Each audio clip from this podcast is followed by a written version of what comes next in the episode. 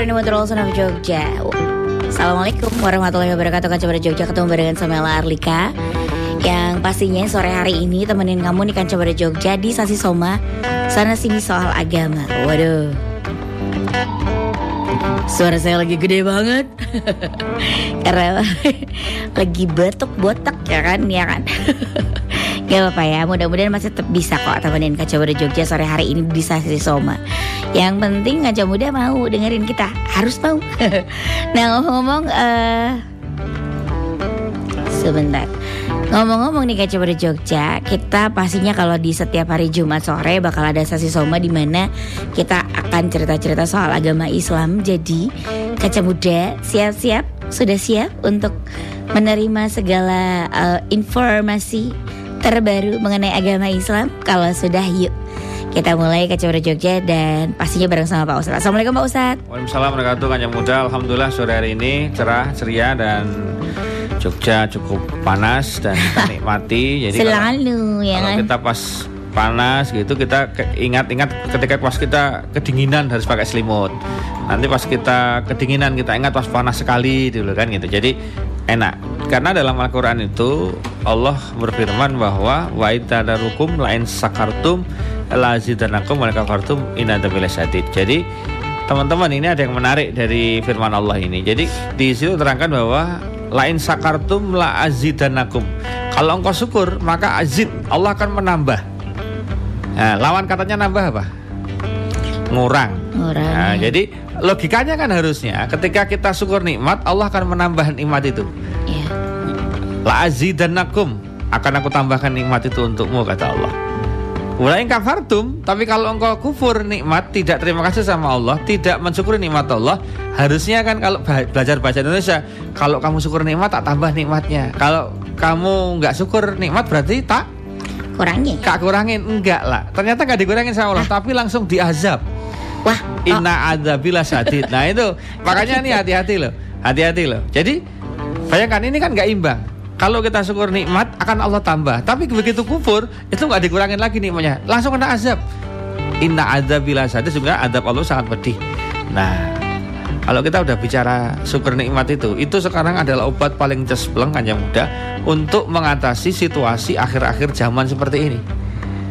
Anda yang masih tinggal dengan mertua disyukuri.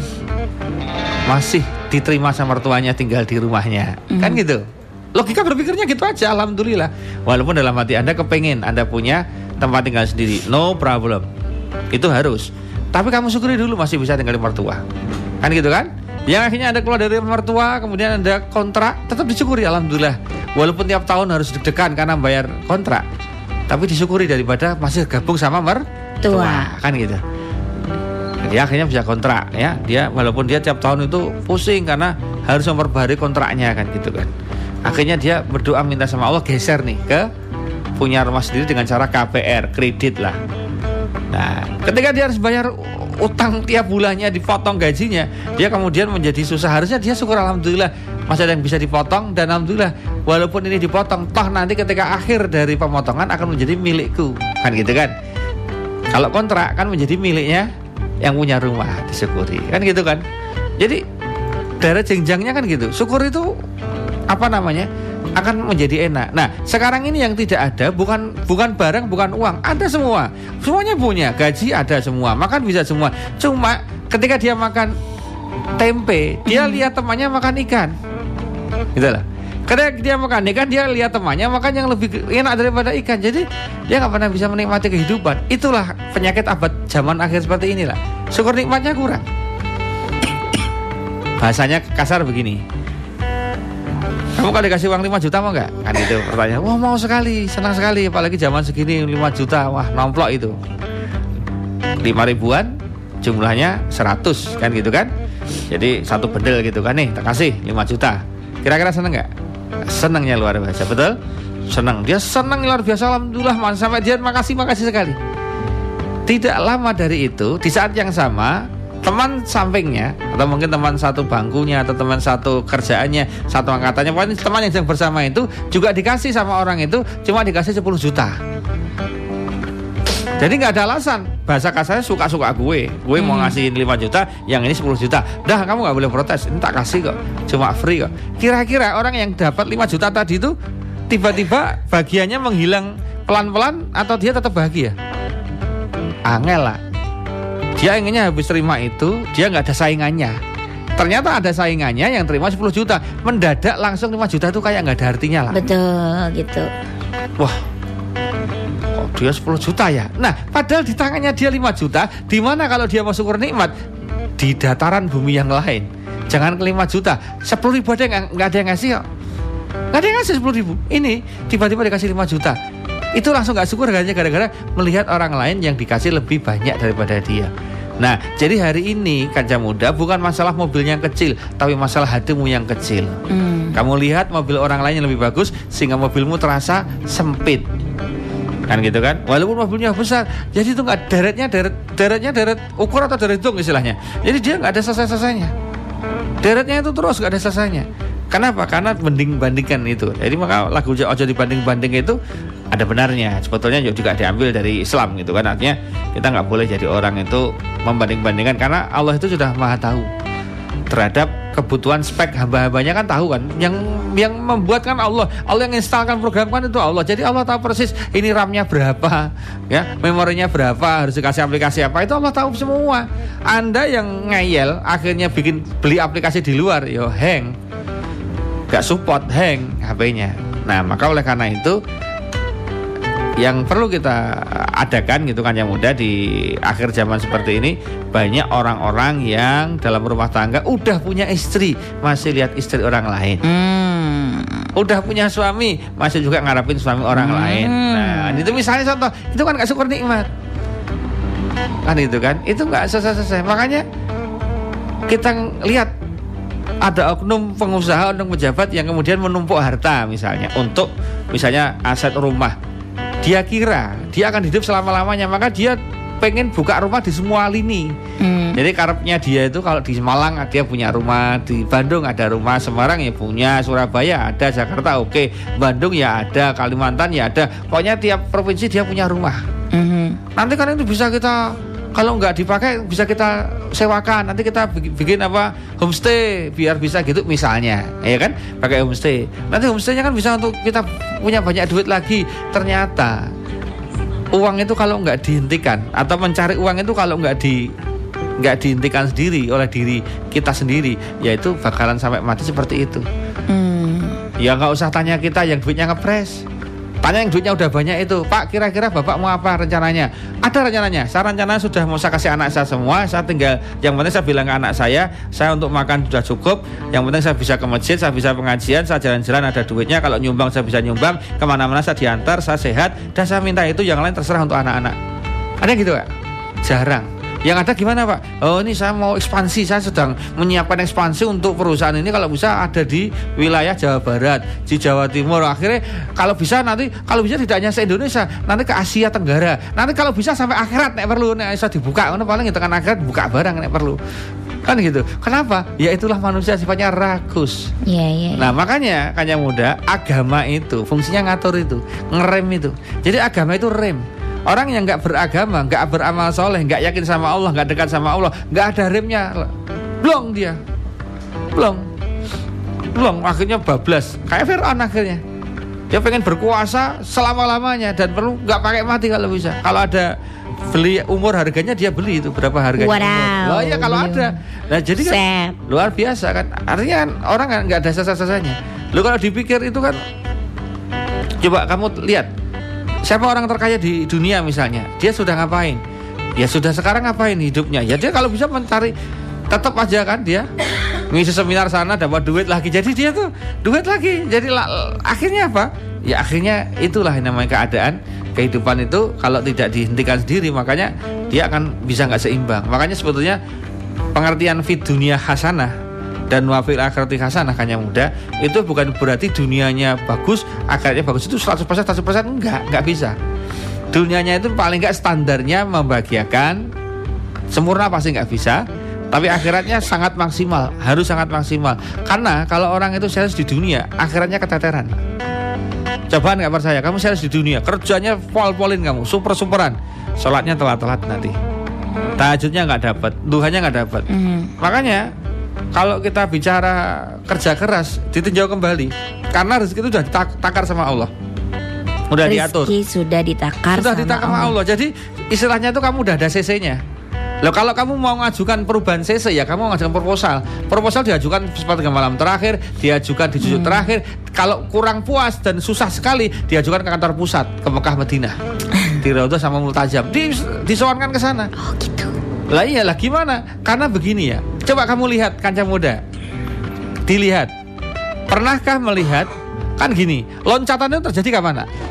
Loncatan itu terjadi manakala dia dari muda menuju ke arah tua dewasa 40-an 45-an gitu kan atau ke 50 maksimal setelah itu apa yang terjadi off apa? Pencapaiannya kan kemudian sudah menjadi datar kan? Dia sudah menjadi iya kan? Kamu bisa lihat loh jarang kan kita ketemu, sama orang habis 40 itu lonjakannya keren.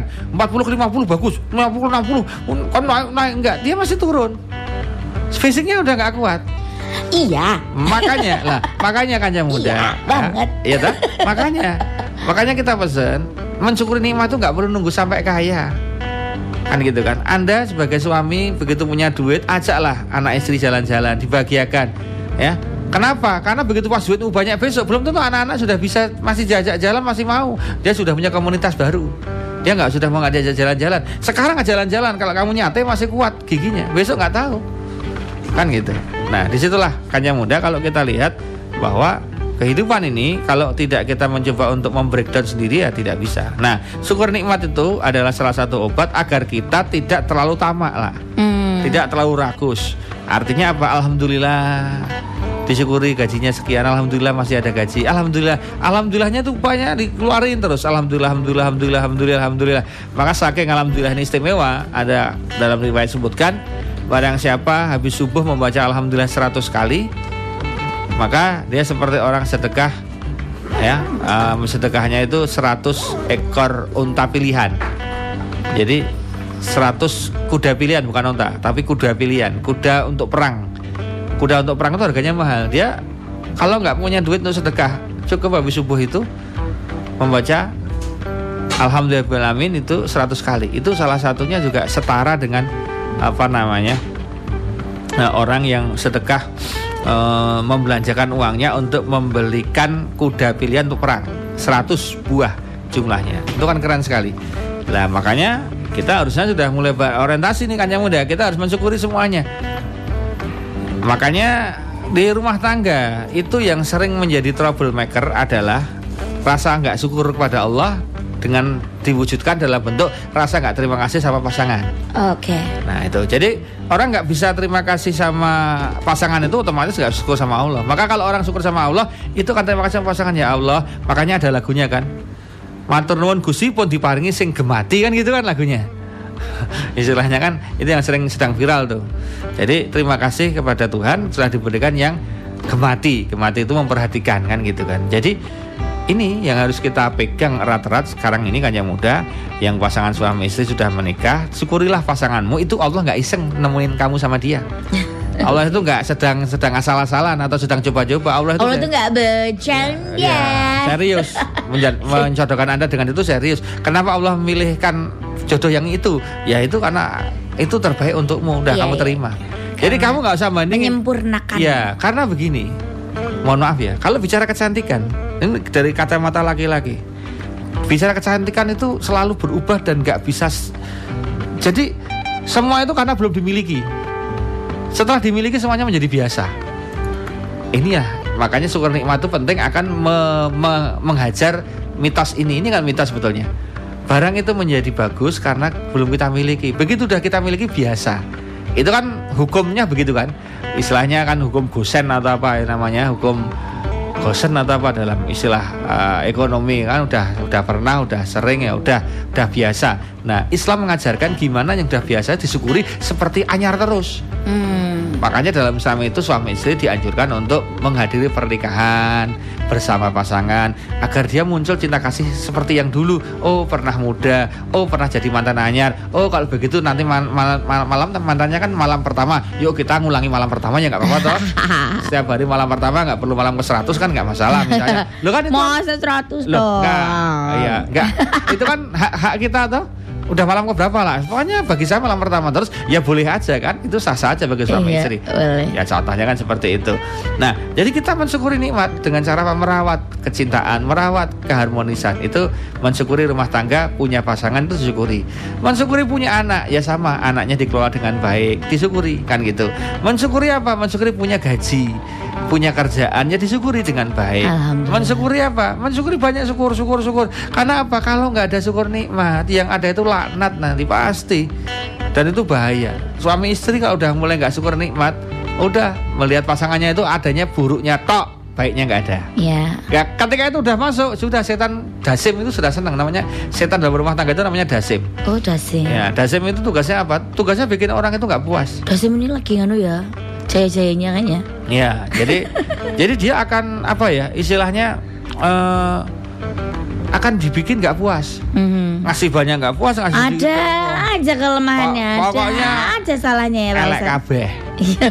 Nah, gitu elek kabeh. Kamu bisa bayangin nggak?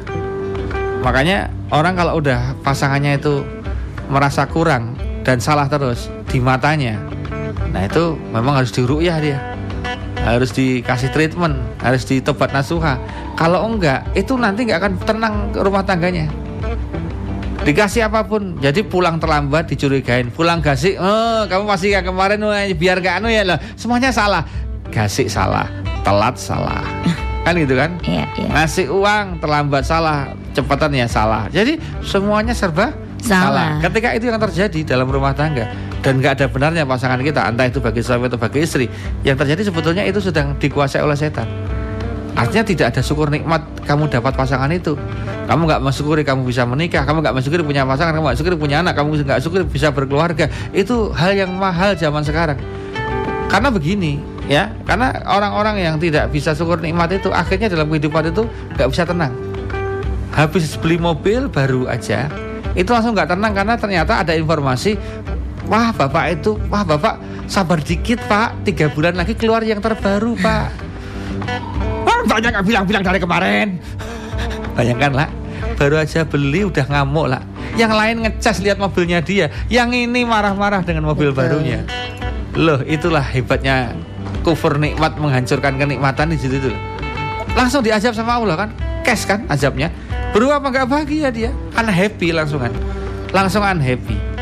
Ya, langsung unhappy. Makanya belajarlah untuk kita tadabur alam, untuk apa namanya melihat situasi lingkungan sekitar. Masih banyak orang yang nggak bisa sekolah. Ini para siswa-siswa. Tadi pagi, tadi siang saya khotbah Jumat saya katakan pada bulan ada beberapa anak-anak sekolah yang ada di seputaran masjid itu. Saya bilang bahwa kalian harus syukur nikmat karena sekolah masih bisa sekolah.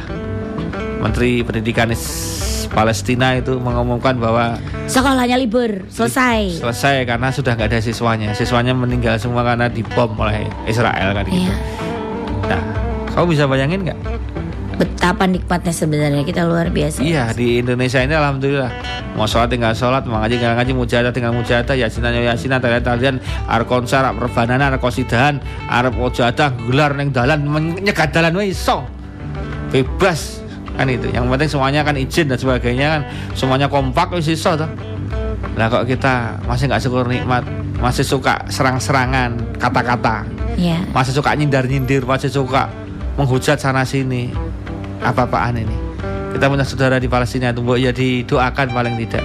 Kita ikut apa namanya empati lah prihatin. Syukur mau membantu dengan donasi entah berapapun itu. Iya. itu kita lakukan. Jadi kalau kita nggak nggak syukur nikmat nah, yang terjadi hati-hati azab Allah itu sangat pedih nah, azab Allah sangat Pedih. sangat pedih itu yang sangat luar biasa. Nah, oleh karena itu kan mudah nanti di segmen kedua kita akan coba bicara langkah konkret mensyukuri nikmat itu kayak apa. Hmm. Nah, itu kan ini di segmen satu itu kita hanya ingin bicara kenapa orang itu wah, perlu syukur nikmat ya karena tadi itu kalau nggak syukur nikmat itu udah nggak ada bagi-bagiannya hidup di dunia ini. Hmm. Kamu apa aja lah. Kamu jadi pejabat apa saja kamu nggak bahagia kok. Karena ukurannya apa? Misalnya eh, Pak RT nggak bahagia karena lihat pengen jadi RW, Pak RW nggak bahagia pengen jadi lurah, Pak pengen jadi dukuh, Bu Dukuh, Pak Dukuh nggak bahagia karena mau jadi lurah, Pak Lurah nggak bahagia pengen jadi camat, camat nggak bahagia pengen jadi wali kota bupati, wali kota bupati nggak nggak bahagia karena pengen jadi gubernur, gubernur nggak bahagia karena pengen jadi menteri, menteri nggak bahagia karena pengen jadi presiden, presiden nggak bahagia karena tidak selamanya dia jadi presiden kan gitu. Iya. Pengennya selamanya kalau perlu sampai besok akhirat ya presiden. Wadaw. Lo kan pengennya begitu. Apa artinya? Nggak ada habisnya kalau kita nggak syukur nikmat. Begitu kita syukur nikmat, wah dia dilantik jadi jangankan jadi menteri, jadi RT juga syukur nikmat tuh dia gunakan kemampuannya untuk ngelola warganya. Warganya dibuatkan hal yang bagus, dibuat legacy yang bagus sehingga diteruskan sampai penerusnya itu menjadi sangat mon- monumental. Misalnya peraturan-peraturan, misalnya bangunan-bangunan, misalnya tradisi. Dia senang sekali, dia bangga dan dia nggak jelek-jelekin RT selanjutnya ciri kalau RT itu ikhlas bagus itu nggak nggak usah nggak bahas dia. Terserah. Itu gimana pak? Ya itu keren. Jadi orang kalau udah nggak bandingin jangan yang dulu dia itu berarti sudah ikhlas. Dan orang paling ikhlas orang ikhlas itu orang nggak bisa dipapain. Ingat setan ketika setan itu deklarasi ya Allah pokoknya izinkan saya saya minta izin lisensi untuk menggoda hamba-hambamu semuanya tanpa terkecuali karena aku dendam aku dimasukkan engkau ke dalam neraka aku akan membawa umat manusia sebanyak-banyak masuk ke neraka dia udah izin sama Allah. Kata Allah silahkan tafadhol tapi kamu nggak bisa menggoda hambaku yang mukhlasin hambaku yang ikhlas. Wow. nah orang ikhlas ini nggak bisa diapa-apain lah. Udah nggak bisa diapa-apain orang ikhlas ini. Udah nggak ada tandingannya. Udah mukhlasin itu udah udah nggak bisa diapa-apain ya. Nah, makanya Digoda aja. oh sudah. Ada. ya udah. Nah, santai. ya, udah. Udah sangat luar biasa Oke, nanti kita uh, ngobrol lagi soal bersyukur ya, Kanca Muda Jogja. Luar biasa ya, kita harus bisa bersyukur karena memang ternyata kita masih punya kenikmatan yang unlimited gitu Kanca Muda Jogja. Jadi uh, yuk bersyukur seluas-luasnya masih mampu bersyukur, masih mampu berterima kasih kepada Allah, tidak deg-degan, tidak ada banyak halangan untuk melakukan aktivitas kita bersyukur ya Kanca Muda setiap hari setiap detik. Nanti kita lanjut lagi di sesi Soma sana sini soal agama.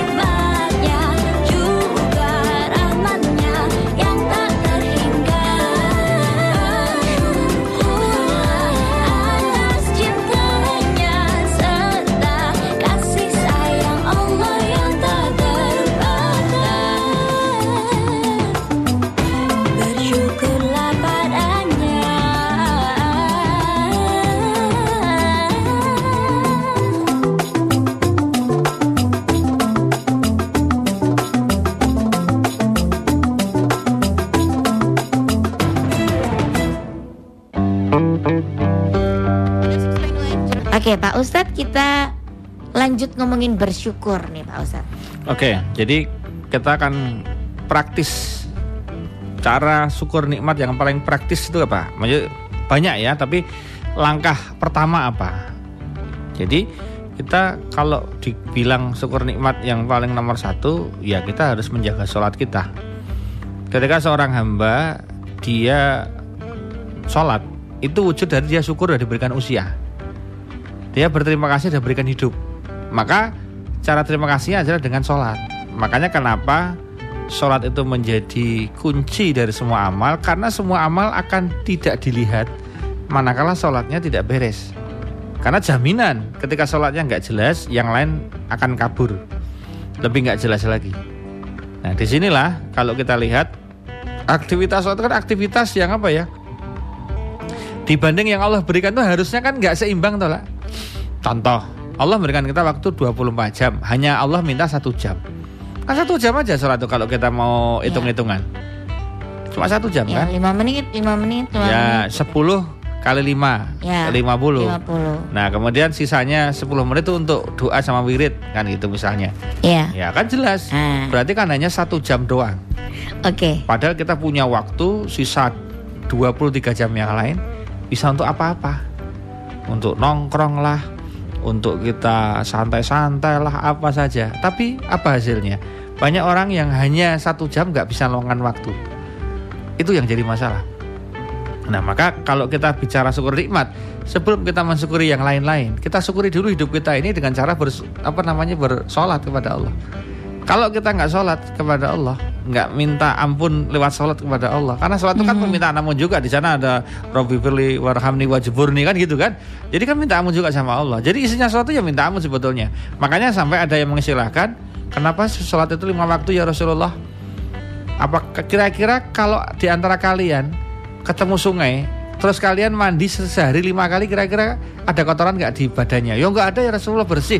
Ya sama dengan sholat. Ketika kamu satu hari satu malam lima kali sholat maka insya Allah dosanya itu nggak ada kan kan dosanya itu bukan berarti kemudian nggak ada sama sekali maksud saya dosanya itu adalah Berkurang, berkurang luruh banyak. gitu ya, ya. luruh. ya, ya. Nah, kalau dosa-dosa besar kan ada SOP khusus nih Mhm. dengan tobat nasuha, dengan sholat tobat dan sebagainya. Nah itu dengan kafarot misalnya seperti itu. Nah jadi sholat dulu kan yang mudah. Kalau kita sudah sholatnya ada, udah tertata, udah di awal waktu, syukur bisa berjamaah, sudah nunggu sholat levelnya. Jadi levelnya itu bukan, wah dan toh, dia kaget, "Eh, aduh dan toh. Levelnya itu harusnya dia udah, oh udah mau asar, oh udah mau subuh. Kalau dia udah gitu, itu itu lebih enak. Makanya kita harus mau membuat terobosan lah. Artinya terobosan bagaimana agar kita itu sholatnya itu betul-betul dijaga. Karena dari sholat itulah nanti akan muncul syukur-syukur yang lain. Begitu habis sholat rasanya adem, alhamdulillah ya Allah masih memberikan aku siang. Ngomong di sendiri dia. Hmm. Habis sholatnya enak kita alhamdulillah ya Allah masih ada uang masih cuma sedikit. Ngomong sendiri dia. Ngomong sendiri tanpa diminta. Itu spontan akibat dari sholat. Mhm. Tapi kalau nggak pernah sholat, sih bawahnya ngeluh aja, bawahnya sambat aja, gitu. Nah jadi sholat. Kalau sholat tau ya nggak bisa tak apa apa tat. Kan seringnya bilang gitu. Kamu sholat dulu rasakan dengan baik karena gini nih. Nih, Hmm. salah satu yang orang bikin sholat itu kenapa nggak bisa menjadi senjata, nggak bisa menjadi kunci dari solusi, itu kan lah. Itu karena sholatnya kemurungsung. Karena kalau sholat udah kemurungsung, nggak menikmati. Sholat masih takut kalau ada telepon masuk, job. Sholat tapi masih apa namanya was-was, pengen cepet karena nanti akan dijemput sama temannya, diajak pergi sama temannya. Itu termasuk dan ini kata-kata yang saya sering juga mengucapkan tapi harus ke saya re- re- apa, revisi. Saya sholat sebentar ya. Itu nggak boleh kata-kata sebentar. Saya sholat dulu ya. Mhm. bukan saya sholat sebentar ya berarti sholatnya cuma sebentar saya sholat dulu ya Saya sholat khusuk ya harusnya gitu ya Pak Ustadz ya. ya kalau kusut jangan ini sombong Oh gitu ya. saya sholat dulu ya kan itu Ya Allah. ya kan jadi kalau sholat kalau saya sholat sebentar ya itu kan kesannya kita Tuh, Ntar aja kok, ntar aja. Wah, kalau kita udah mentarin Allah kayak gini nih, ini kita nggak bakal bisa nemuin. Ya, maksudnya sholat tuh nggak harus kemudian panjang banget bacaannya ya enggak. Inna kulhu boleh, kulhu falak oke, tapi dengan santai.